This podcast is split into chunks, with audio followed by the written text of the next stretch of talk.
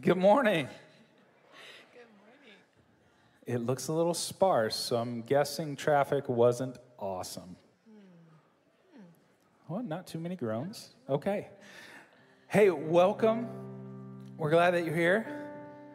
If you're out in the foyer and you can hear me, come on in. It's time to worship. Um, hey, it's just me and Haley this morning leading you. And so our uh, our plan is really to actually play very little and hear you sing. You are the choir this morning. Are you with us? Yes. All right. That's about an eighth of the room that said yes. Are you ready to sing? Hey, I like it. All right, let's stand together. Let's lift our voices in praise. Whether you feel what you're singing or not this morning, do you believe it? If you believe it, sing it out, because you might need to hear yourself sing it. Someone around you might need to hear it as well. Let's encourage one another as we lift our worship to our God and King.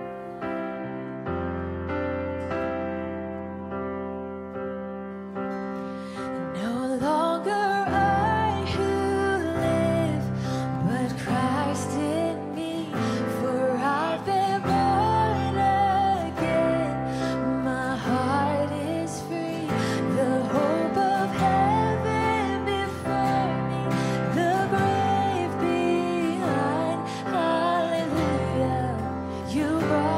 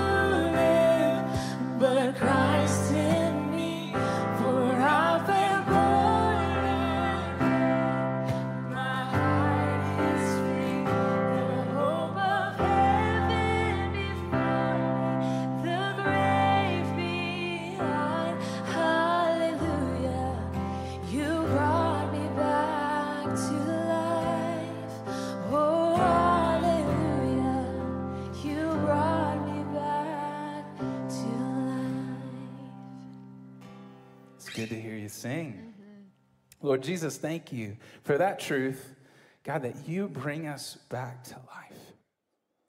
God, that when we were dead in our trespasses and our sin, you came and you reached out and you welcomed us in. God, I pray that all of us would turn to you, if, if for the first time or just again this morning, to receive the life that you extend. God, thank you for your presence with us. Jesus, thank you for the victory that we have in you. We lift all of this up in your mighty name, Jesus. Amen. Amen. You may have a seat, and welcome, church. I love the fact that in Christ we are new creations in him, and that is a huge blessing. Well, my name is Peter Hammond, and this is Angie Zimmerman, my teammate. Welcome. We're on the community team, and uh, have a few things to announce to you this morning. Uh, one thing that has struck me is, being here about a month, the relationships and the connections that, that I see evident and are forming and continue to form um, in this church. It's awesome being an outside outsider, getting used to this and new to this church, but um, seeing these relationships that are deep and continuing to form. Um, one gentleman said recently to me that this is the smallest big church he's been part of, and I agree. Um, and one of those ways to connect are through our community groups, but we want to announce this morning that we're starting a thing called connection groups. What are connection groups? Uh, they are groups that are designed to bring people together through shared interests and passions. They're offered um, through members of our fellowship church um, who are passionate about connecting people through what they love to do. So we have a mountain bike crew that goes out, guys who go out, um, a, a golf community, and, and other different events, activities to bring us together. And I love that, because as we rub shoulders with one another, as we grow in him, and, and as we share common interests, um, the body of Christ is maturing and, and, and strengthening. So Angie is here to tell us where to find this information. Okay. The way to get the most up-to-date information about connection groups is to either go to our app. Have you downloaded the app yet? Fellowship N W A. Or you can just simply go to fellowship bentonville dot org, and you don't have to scroll very far until you see Charles Greathouse's picture with his mountain biking buddies. I think Charles took you um, on your first ride in, in, in Northwest Arkansas. He did. That's what brought us here. No, really, the Lord did, but that's true. That, that helps. That's true. But well, Addison is leading those now. So okay. Yeah. So, yeah, so check out. You can go to the website, and you're going to see all the updated information about groups and who is leading each group, so that you can jump in and get connected. Also, if you're not into the technology or you're having trouble, we'd love to talk to you at the community booth and tell you a little bit more about connection groups. We are really excited. I'm already seeing the fruit that is coming out of these groups. At the eight forty-five service, Mark baptized a, a friend. Her name is Shalim, and I have only known her for a short time, but she has quickly become so dear to me. And the really cool thing is, I've only met her because she showed up at the mountain bike connection group and met Jennifer, who was a mutual friend.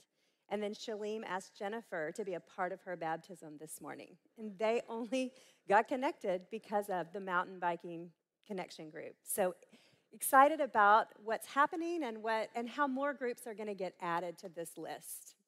So we have one more thing to announce. It's not a connection group, but what is happening next Sunday on the Rogers campus? On the Rogers campus, um, we have a marriage enrichment night, or afternoon. It takes place at three thirty, and we have a crew from the Rogers campus to answer any questions back at the welcome booth. Um, but, you know, we have vehicles that we get maintained. We, we have to maintain our lawn and a variety of different things. Sometimes our marriages are the last to, to put work into. And this is a great tune-up, a great opportunity to gather and um, meet and work, um, just, just strengthen your marriage. So that's three thirty at the Rogers campus next Sunday. And so each week, we're coming up here giving you um, activities, things, um, connections that you can get involved with. And the reason is because we want to help you connect with the body of Christ. We're not made to do this journey alone. So I'd like to just pray over us this morning. Would you pray with me? Oh, Heavenly Father, you are good. We are thankful for this church and glad to run this race with one another. We need a small group of believers where we're known, people who can challenge us, people who can encourage us, others who are constantly pointing us back to you, Lord Jesus. So in the quiet, just for a moment, may we pause. A lot of us brought heavy burdens in this morning. We lay those worries and concerns down at your very capable feet, Lord Jesus. May we boldly worship you this morning with a posture of hearing from you.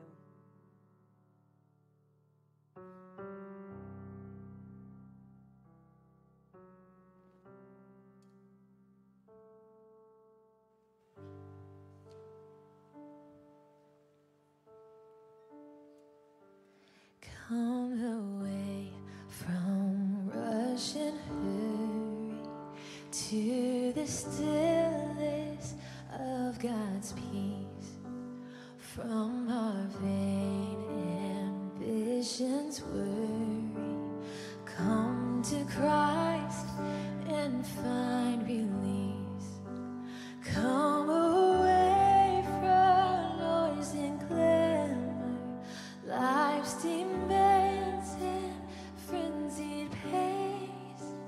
Come to join the people gathered here to seek and find God's face.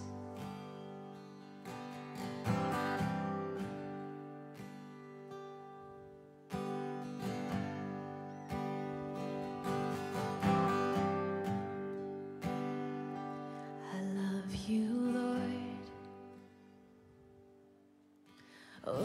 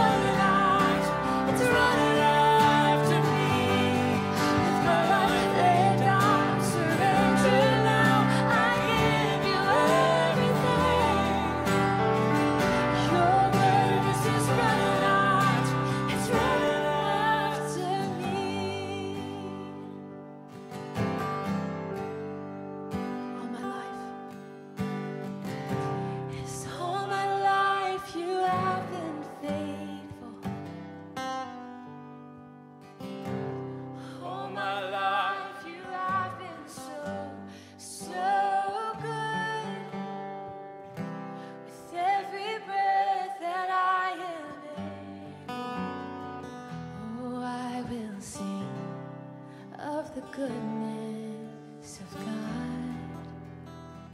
Oh, I will sing of the goodness of God.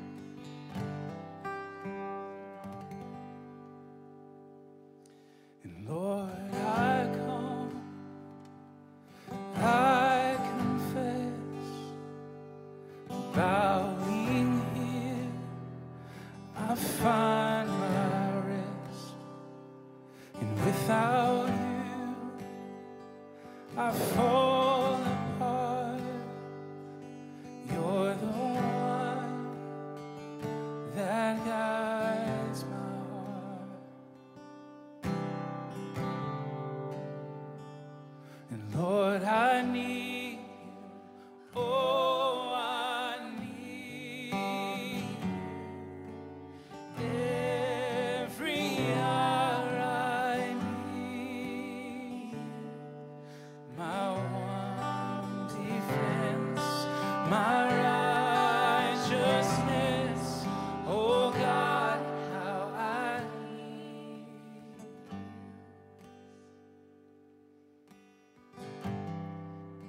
confess our need. Heavenly Father, have mercy on us. We have not loved you as you deserve.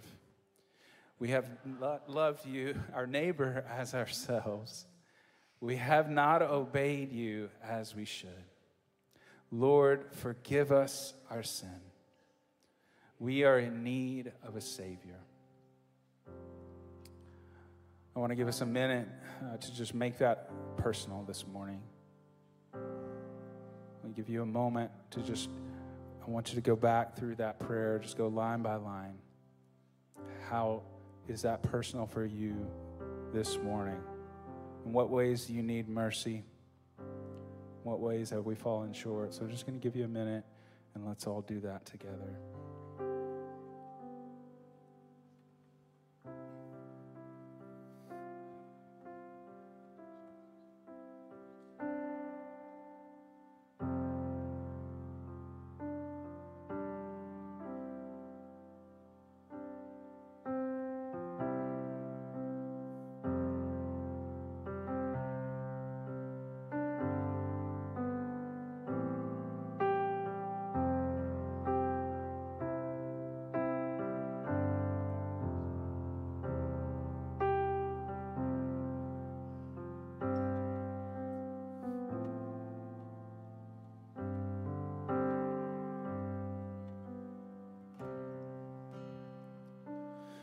Where sin runs deep,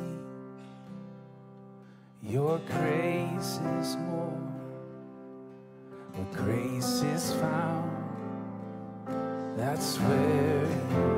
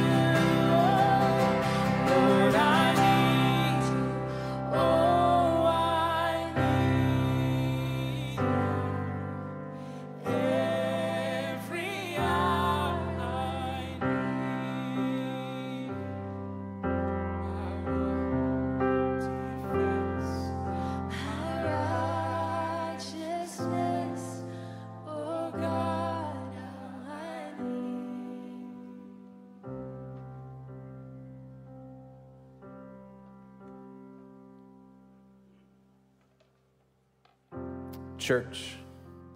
Let's believe this good news together. Jesus died for us. Jesus rose for us. Jesus intercedes for us.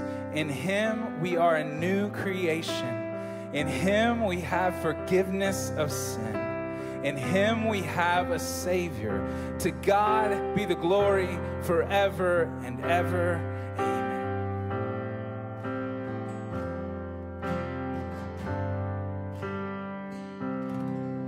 And there's peace that outlasts darkness, and hope that's in the blood. There's future grace that's mine today, that Jesus Christ has won. So I can face tomorrow, for tomorrow's in your hands.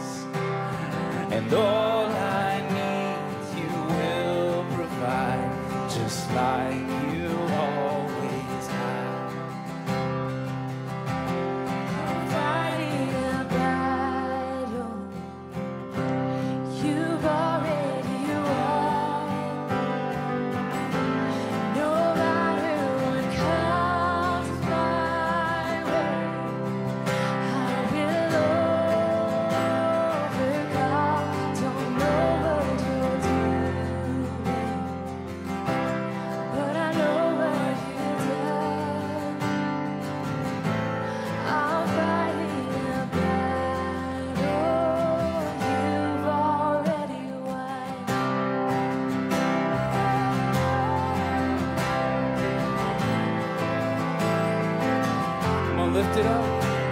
There's mercy in the way,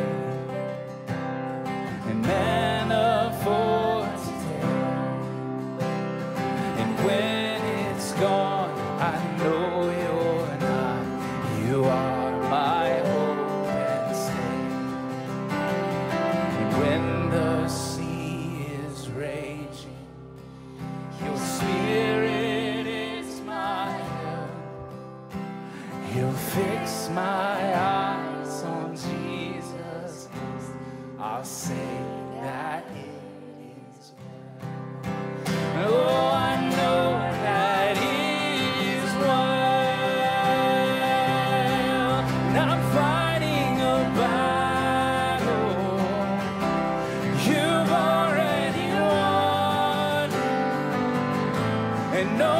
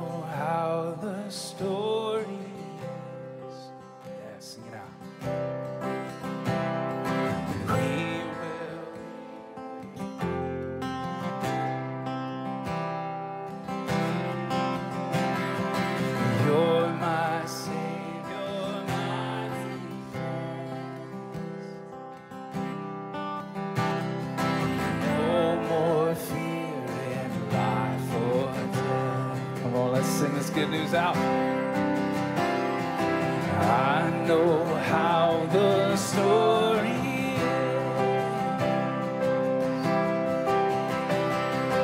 He will be with you again. You're my Savior. You're my Savior, my defense.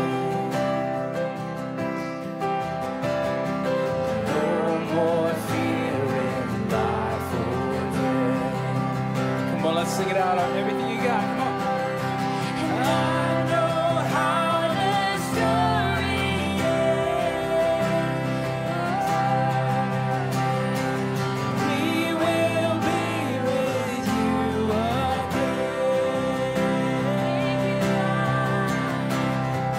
you again. You're my Savior.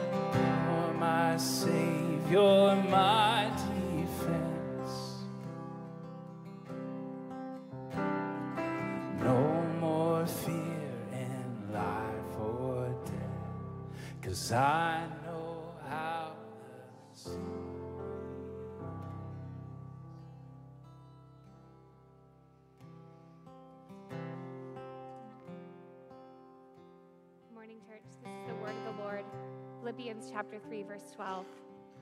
Brothers, not that I have already obtained this or am already perfect, but I press on to make him my own, because Christ Jesus has made me his own.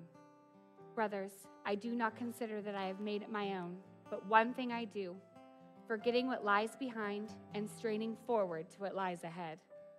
I press on toward the goal for the prize of the upward call of God in Christ Jesus. Let those of us who are mature think this way, and if in anything you think otherwise, God will, will reveal that also to you. Only let us hold true to what we have attained.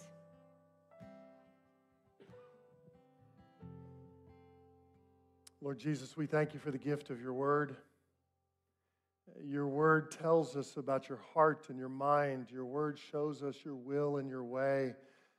Your word opens our eyes to the bigger story of life. We are so grateful that in salvation you have caught us up in your bigger story. Thank you that you have delivered us from our small stories. And oh God, thank you for the gift of worship. There's something about singing the truth of that bigger story that opens our eyes and causes us to pull it off of just the small stories of ourselves and sets it upon you and your goodness and your glory. And your goodness and glory is infinite. And so draw us into that. And even as we pray that now for ourselves, Father, we pray that your story would unfold in Israel as well. I pray right now through the battle that is being fought there that you would draw Jewish hearts and minds to their Messiah, and that you would draw Palestinian hearts and minds to the Savior, and that peace would reign. Do the same in our hearts. Reign your peace, Holy Spirit, upon our hearts and lives. We look to you, and we are glad for it. And it's in your name we pray. Amen. Haley and Seth, thank you so much. What a sweet time of worship. And I am so, so grateful as well to our elders. Uh, from time to time, periodically, our elders give us the gift of a three-week sabbatical for some rest and reflection, for some study. And uh, I've just come back from that, and I am so grateful for a leadership culture that uh, that allows us to take that kind of time away to keep focused on the, the things that keep us healthy for the long-haul race uh, of doing what we get to do around here. Uh, I did check in with you for the last three weeks online, and I will tell you, online church, it's a decent plan B or C. But there's no substitute for plan A of us gathering together and being together. Am I right? It's so good to be with you guys. Hey, and speaking of uh, focusing on the long haul race, I, I read this week that uh, the most grueling ultramarathon in the entire world was completed last week. Anybody run it? No, you did not run it, because only crazy people would run something like this. And if you did, we'd have a counseling ministry for you, because the race, the race is called the Self-Transcendence three thousand one hundred mile race. Yes, you read the distance right. Runner's World calls it the longest certified road race and possibly the most miserable mentally. New York Times calls it the Mount Everest of ultramarathons. Why? Because runners start at six a.m. and they run for eighteen hours. sixty miles per day for fifty-two straight days. Here's what's worse. Around the same circled course in Queens, New York City, over and over and over again. If you ever are tempted to do it, please share that with your community group tonight and have them pray for you that you'll move on.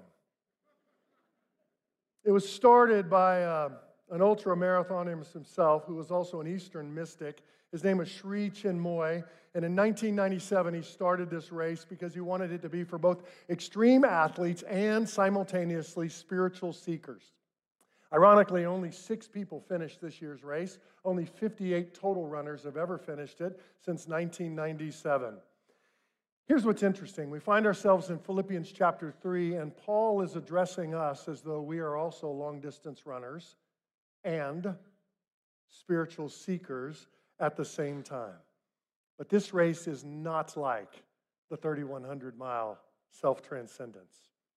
In fact, my concern is that too many believers in Jesus Christ actually see the Christian life the same way you would see the three thousand one hundred mile race. Just this long, monotonous, over and over, day after day, every day loop, around and around, hoping it will end at some point or get easier. Is that our race? I don't know. Let's look at Philippians chapter three. Mickey finished off with Philippians chapter three, verse eleven, last week, which tells me we begin in verse twelve. Verse twelve says, "Not that I have already obtained this or have already become perfect." Now we have to ask, what is the this that Paul says we need to obtain? Because clearly Paul is grasping after something in this life. What is the this? And to know that, you have to go back to the previous verse, verse eleven, that Mickey ended with, that says that by any means possible I may attain, and here's the this, the resurrection from the dead. So the daily Christian life is this reaching for or this running toward a goal, and the goal is called the resurrection from the dead. And I know that may sound so far off and so otherworldly that there's no way a goal like that could actually have any day-to-day difference on your average Monday. But I disagree. In fact, I think the resurrection from the dead is actually the goal that unconsciously every person, believer or not, is chasing after every Monday through Sunday. I mean, just think of the way we pursue life physically. When we get a diagnosis that threatens our health, whether it's small and chronic or large and catastrophic, the first thing we do is seek and chase after ways to eradicate that disease. Not only that, physically, we even try to maintain the health that we once enjoyed. That is the very reason that I take two kinds of joint supplements every morning to try to get and resurrect my pre-arthritic condition before I have to have my knees replaced. It's a chasing after a symptom of something that I deeply want, a whole and restored. Emotionally, relationally, we chase after it by longing for an inner peace and for healthy relationships. Now, some people make that chase in healthy pathways like community and counseling, but others, it explains why people chase it in unhealthy ways, like addiction and isolation, even circumstantially. We get up every day and we, we look for ways to avoid pain and pursue pleasure. Vocationally, tomorrow morning, we long for work that actually works and fulfills us at the same time. Listen, all of those things I just described, those are tastings of the fruit that grow from the same tree, and the tree is called the resurrection from the dead. In fact, the resurrection from the dead is simply the life that we prize. The life we prize. It's the resurrection is not some ethereal, ghost-like, dream-like state where we will float around disembodied in heaven one day. Now, put away any angelic thoughts or any ghost-like images that you might have of what your future looks like, because the resurrection, according to the Bible, is the epitome of the life that we prize physically, emotionally, relationally, intellectually, and yes, spiritually. This is the goal that we get to chase now, because the resurrection is something that we can start growing into now in our present days, even though we have to wait for its fullness at the second coming of Jesus Christ. I want you to try to imagine this for me. Imagine this has been your story. For decades, you have been living trying to scrap out a livelihood. You have lived paycheck to paycheck. It's gotten so desperate that you have resorted to taking on new debt just to cover the old debt. You totally understand that this is a house of cards that will one day collapse, but you can see no way to fill in the hole to just keep making it through the week. It's not just exhausting to you anymore. It has become absolutely oppressive. And then one day, you get an email. It's that kind of email that you realize must be from some Nigerian prince because it seems too good to be true. But it's from a law firm telling you that you have a distant relative who has passed and left you an inheritance. As you check out the credibility of the story, you realize it's real. And your first thought is, great, I'm going to take that inheritance and I'm going to use it to fill in the hole of debt that I've been living under. That alone feels like good news. And you can imagine the debt being filled in and at least putting you back to ground zero. But you know, even if you get back to ground zero, you're going to have to get up every day and keep scrapping out a livelihood somehow. And yet then you realize that the good news is better than you thought. It doesn't just fill in the debt from the past. It's providing a large enough annuity that you can be well-sustained for all the days of your life. Now, if that didn't shock you in the goodness of it, it also comes with another clause, that in the future, that inheritance will be sizable enough to leave you and, and your descendants wealthy. In fact, it's generational wealth that is coming in the future. Does that kind of news change the way you will get up and go to work tomorrow? Yes. If it only filled in your past debt, you would still get up with anxiety of, and fearful about not digging the hole again and somehow staying out of debt and moving forward and progressing.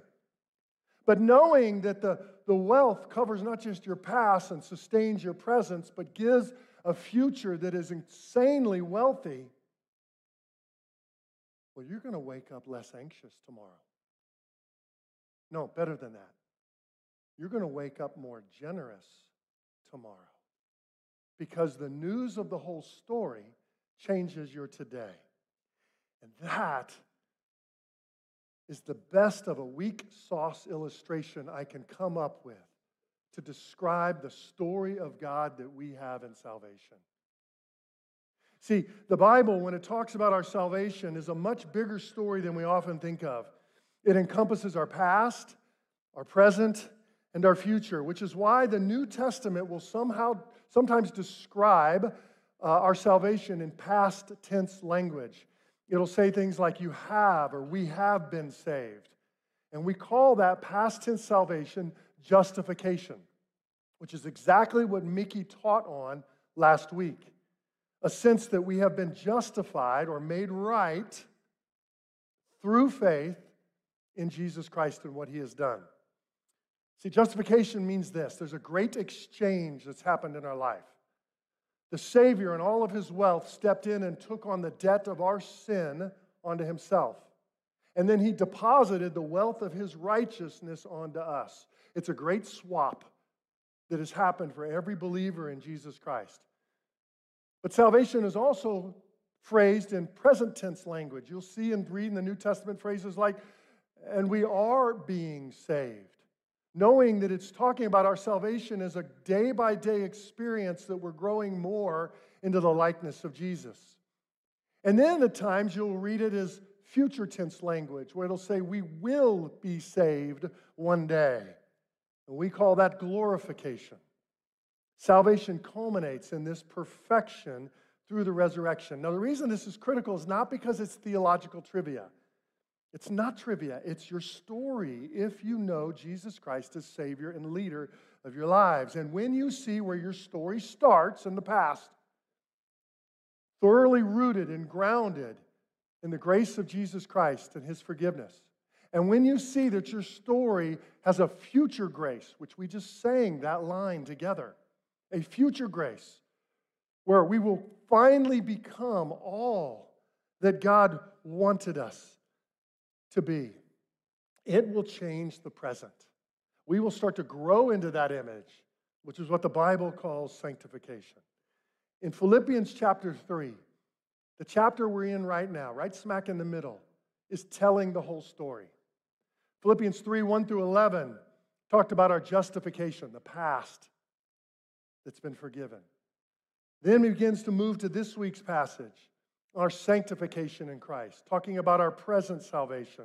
And next week, we'll look at the last paragraph, which talks about our future salvation in Christ, our glorification. The point is this: the Holy Spirit is motivating us to grow by reminding us of the privilege of the life of our past justification, the privilege of our life of our future glorification, and the power that comes now.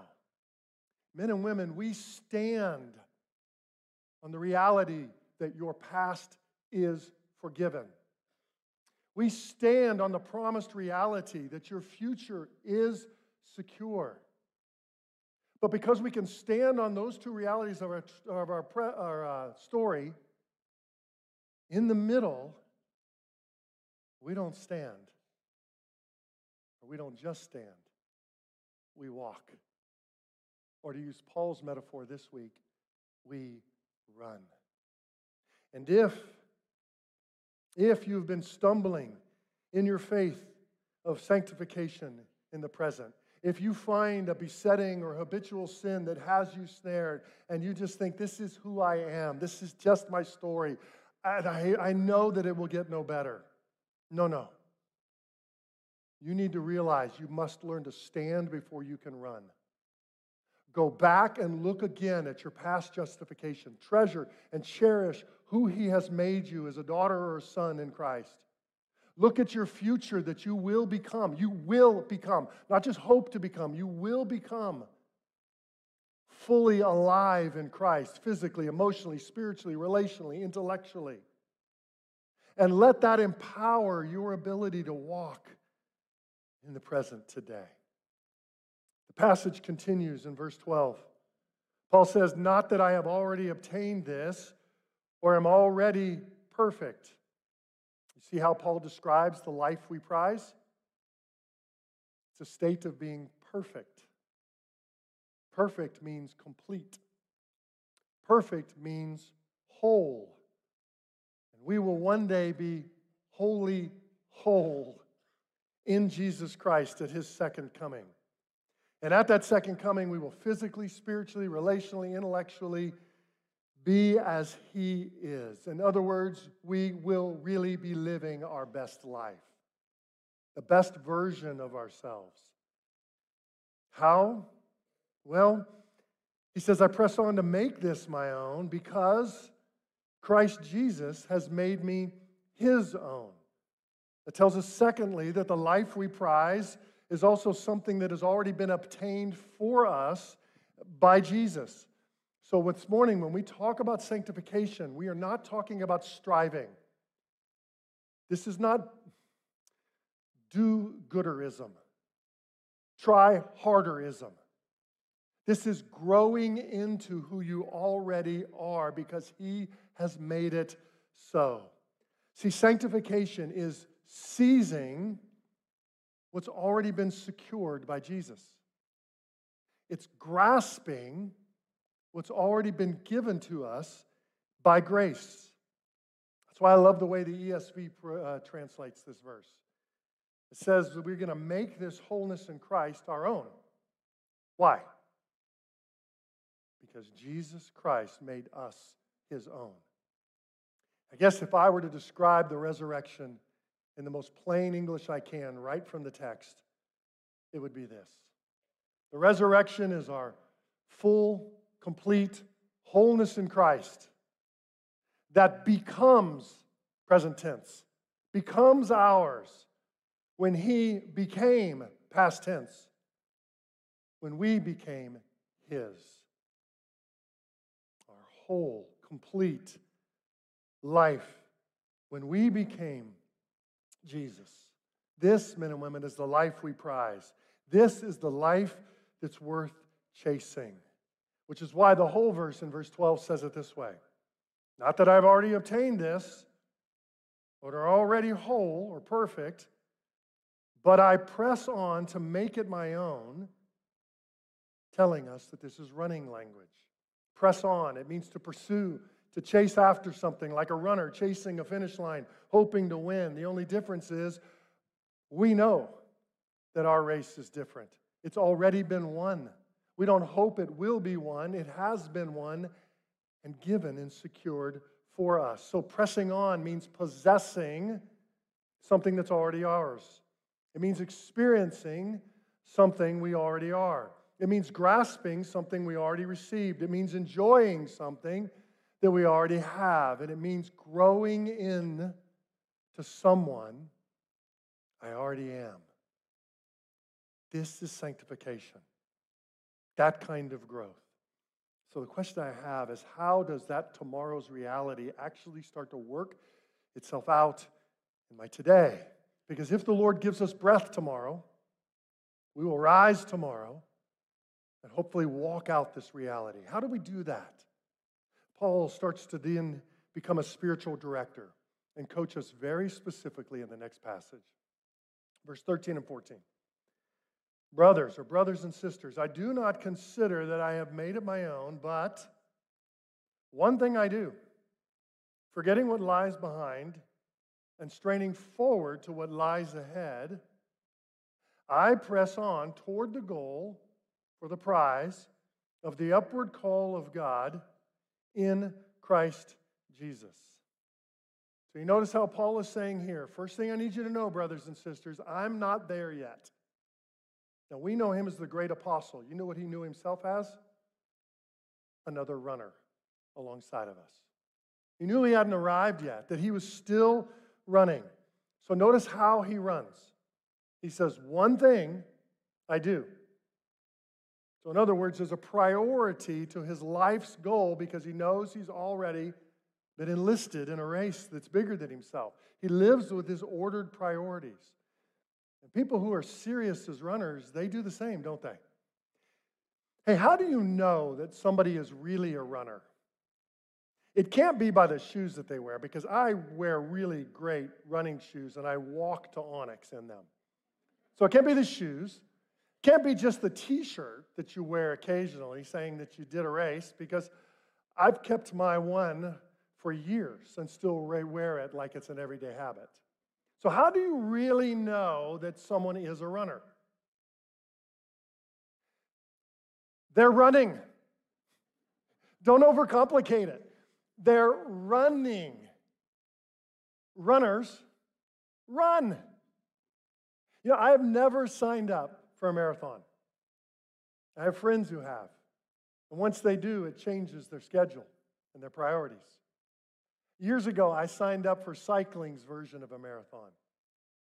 Three months out, I had to change my morning routine, and even my Sunday afternoons to build up towards mileage. There was a different set of ordered priorities once you see yourself in a long-distance race. And that's what Paul says here.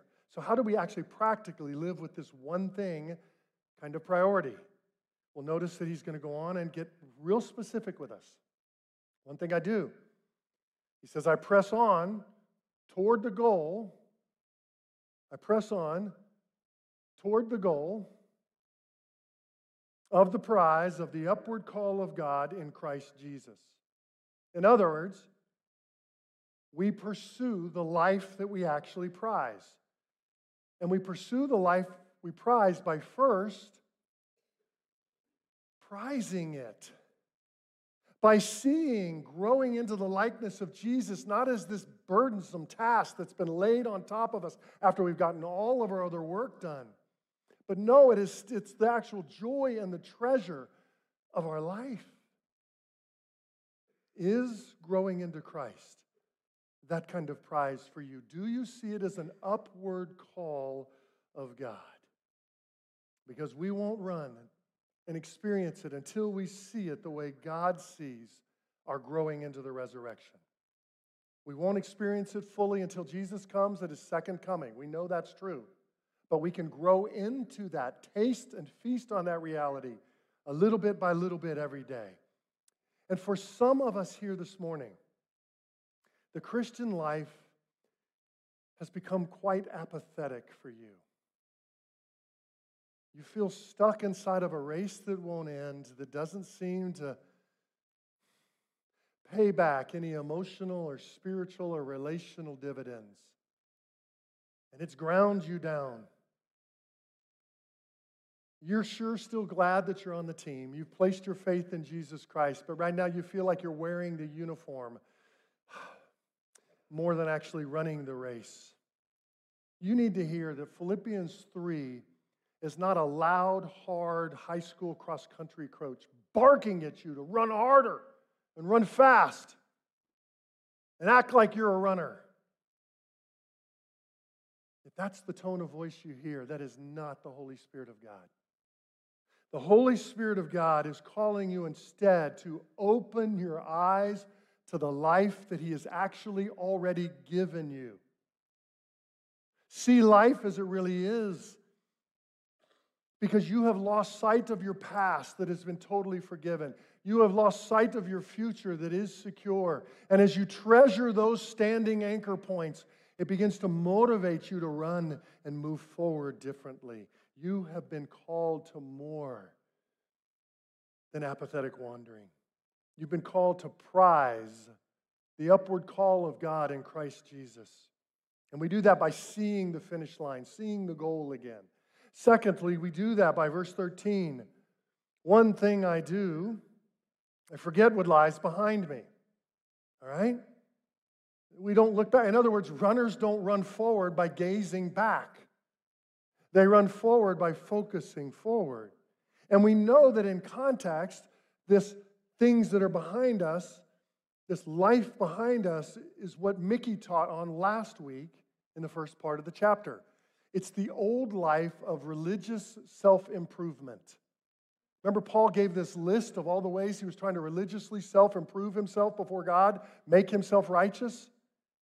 And he said, I, I count all that garbage for the surpassing value of knowing Jesus Christ.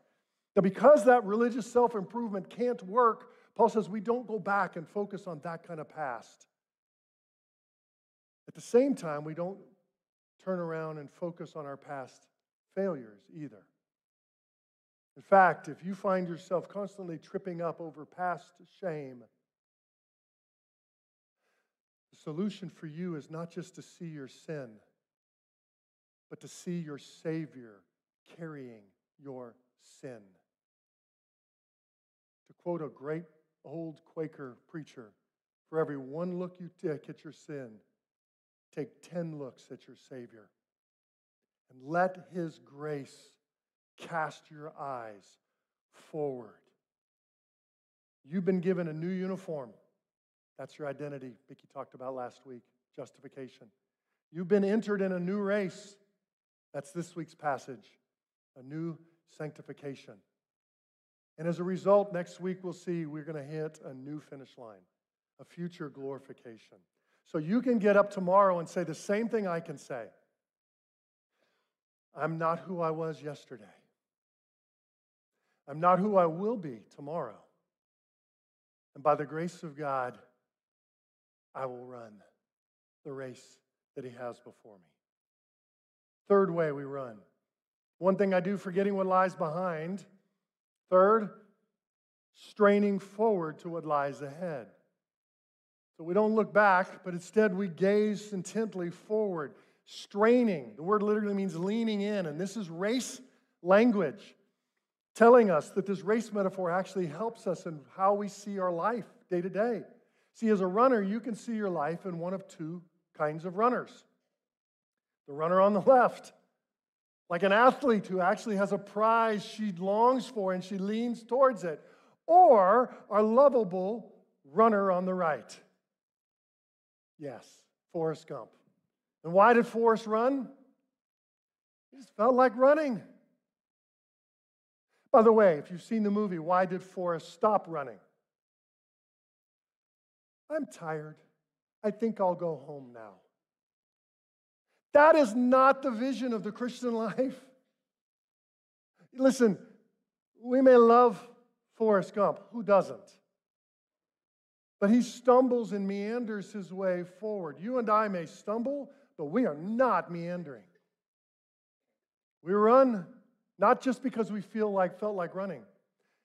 And we run even when we feel tired and want to go home. We run because the Spirit of God lives within us. His grace in the past, His grace coming to the future, and His grace of power today empowers us to run and to keep moving forward. The passage ends in verse fifteen and sixteen this way. Let those of us who are mature think this way. And if in anything you think otherwise, God will reveal that to you also. Only, let us hold true to what we have attained. You notice how Paul moved from I nouns to we nouns? And this helps us. First of all, it tells us what maturity really is. The mature Christian is someone who's gradually becoming who Jesus made them to be. In other words, a mature Christian is a maturing Christian. Don't come in and look for perfection. Look for people who are in the perfecting process. Maturity is simply staying in the maturing process. And I don't know where you are in the race of the Christian life, but I do know that we are blessed enough to have a normal church, which means we live in the normal family of God, which means there's a number of us who are still investigating the Christian life. You have not made Jesus the Savior and the leader of your life yet. You're still investigating this race. If that's you, can I speak to you directly?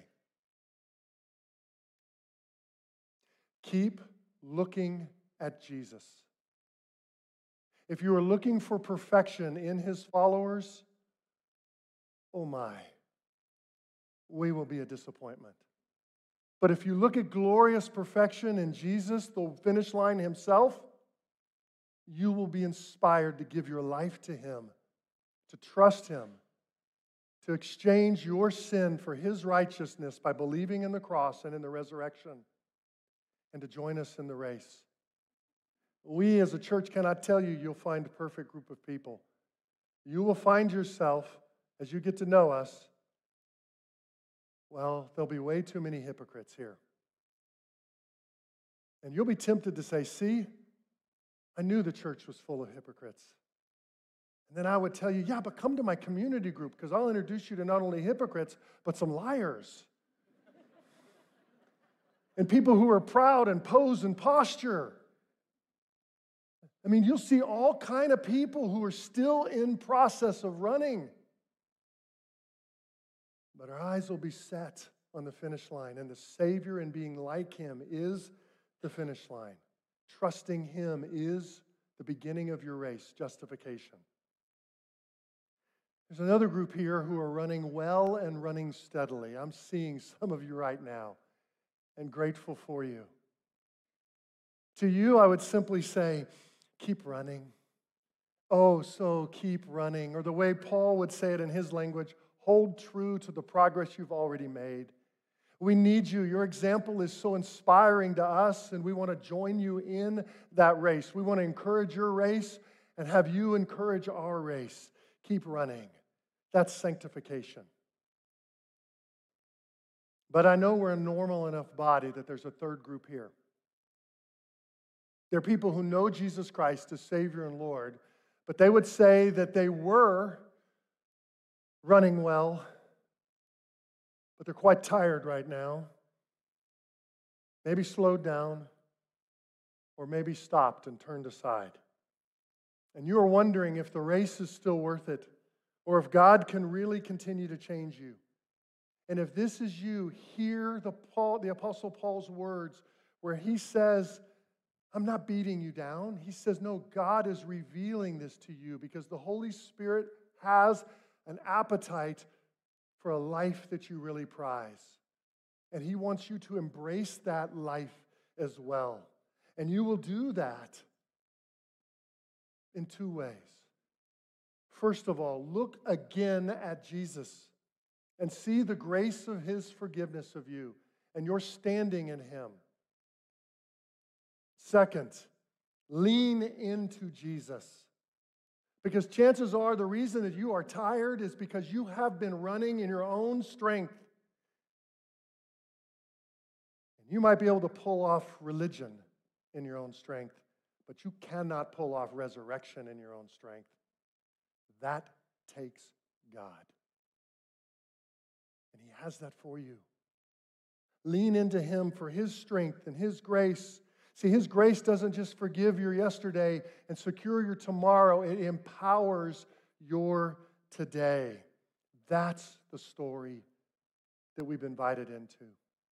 But if you've stopped running, the chances are you've been running solo as well.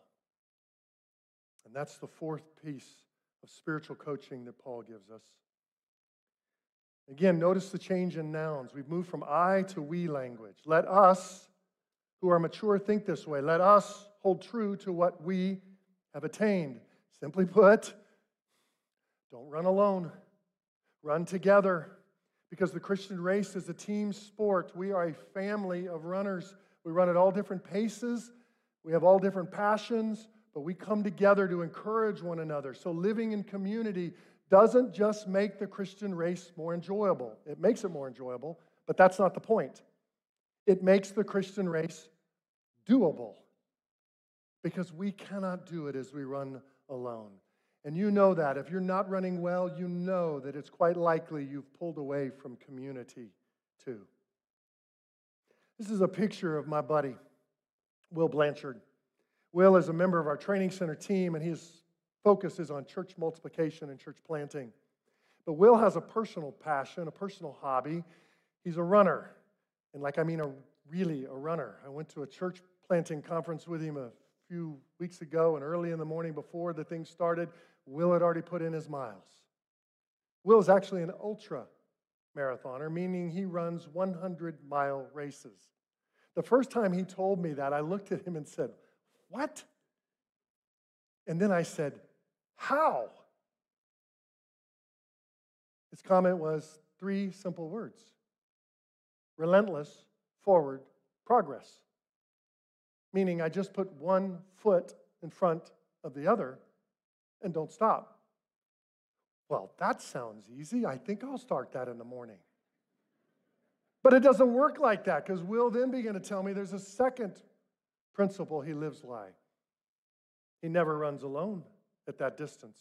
Ultra runners run with a pacer for at least the last half of their race. In fact, Will enjoys pacing other runners most, which is what you see him doing behind this guy in the lead. He joins them at mile fifty through mile one hundred, and his job is to do three things. Number one, set a doable, reasonable pace. Number two, make sure they are nourishing themselves consistently. And then number three, give them constant encouragement to just get to the next checkpoint. Is it me, or does that sound like the church?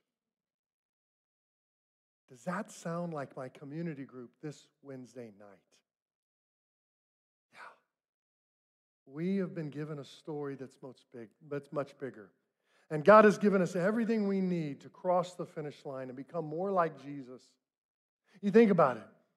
By grace and justification, he started the race for us. By grace, today in sanctification, he empowers us to keep running. And by grace, we will get home. We will cross the finish line, our glorification, and become like him. We're going to close this morning's service in, I think, the most special way. Two women have recently placed their faith in Jesus Christ and joined the race. And they want to have us not only hear their words, but see their testimony through baptism. These women are running well because, well, they've had women running alongside them as pacers, people nourishing them, helping them set the pace and giving encouragement. And both of these women in that process have gotten to know each other. So Shalim and Leslie, both as new runners, have, have come to know each other and decided they wanted to be baptized on the same day together with a woman who's been pouring into their life, speaking for them. So Shalim was baptized in the first service. Yeah.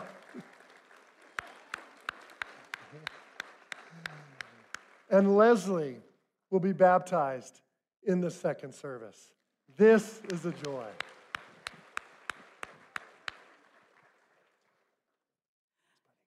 Uh, if you are a friend of Leslie's or in her community group, we invite you to come up and be a part of this special moment in her walk. I met Leslie this summer through our Discover small group, and we are now in community group together. And I've been so blessed to be part of this part of her spiritual journey. And she has written a few words to express the difference that Christ has made in her life. And so the words I'm getting ready to read to you are Leslie's story. Before Christ, my life was a roller coaster. When I met my husband, Doug, and became a mother, the overwhelming feeling of love I experienced changed something in me and caused me to want to be the best wife and mother I could be. I began my journey of self-discovery through therapy, books, journaling, and health and fitness, even though I still felt like something was missing. And that's when my spiritual journey began. I didn't grow up in church, and I knew very little of God and Jesus, so I just started reading the Bible and developed a hunger for God's word. And before I knew it, I found myself in a deep, committed relationship with God. It was during my deep study of the New Testament that I found Jesus. I began to explore how my life might change if I started living out what I was learning in the Bible. My morning routine used to consist of me time, workout, and family planning, but had been quickly taken over by Jesus and Bible study.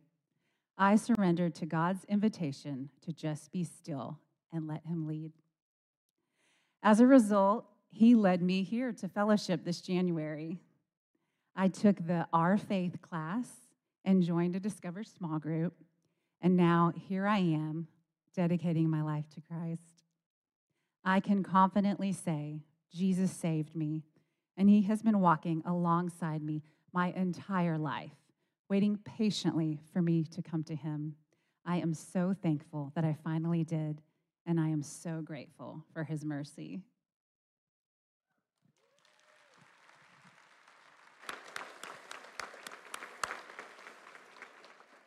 Leslie, such a well-articulated story of your faith journey. I don't think there's one of us in the room who's not been encouraged by your running. It's the way it was meant to be. And it is absolutely our privilege, my privilege, to baptize you as a sister in Jesus Christ. So in the name of the Father, the Son, and the Holy Spirit, I baptize you, buried with Christ in baptism, and raised to walk and run in newness of life.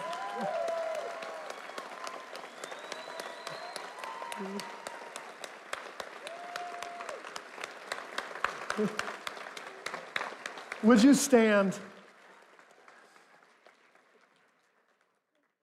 Good news emboldens the heart, doesn't it? That's the way it was meant to be. So let's pray and thank God for the good news of the gospel of Jesus Christ. Lord Jesus, thank you for the visible symbol that we have seen of that in baptism, of new life, running side by side with you, heading towards home. And we pray right now that our faith would be emboldened to, to shed off sin, to run with courage, to become more gentle and hopeful, to love well, but to also boldly and humbly submit to your leadership. This is the race you set before us. So we keep our eyes on Jesus, and we thank you for that. It's in your name we pray. Amen. God bless you, fellowship. Our prayer team, Judy and Phil, are right up in front of the baptistry. We would love to pray with and for you. We'll see you next week.